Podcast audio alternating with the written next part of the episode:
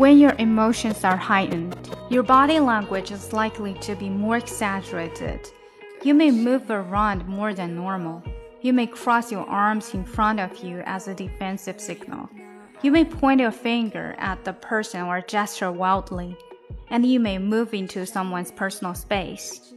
That's why practicing your body language actions before you enter into a conflict resolution conversation will help you stay mindful of the image you're projecting. 又到了星期二，我们继续来读 powerful phrases for dealing with difficult people.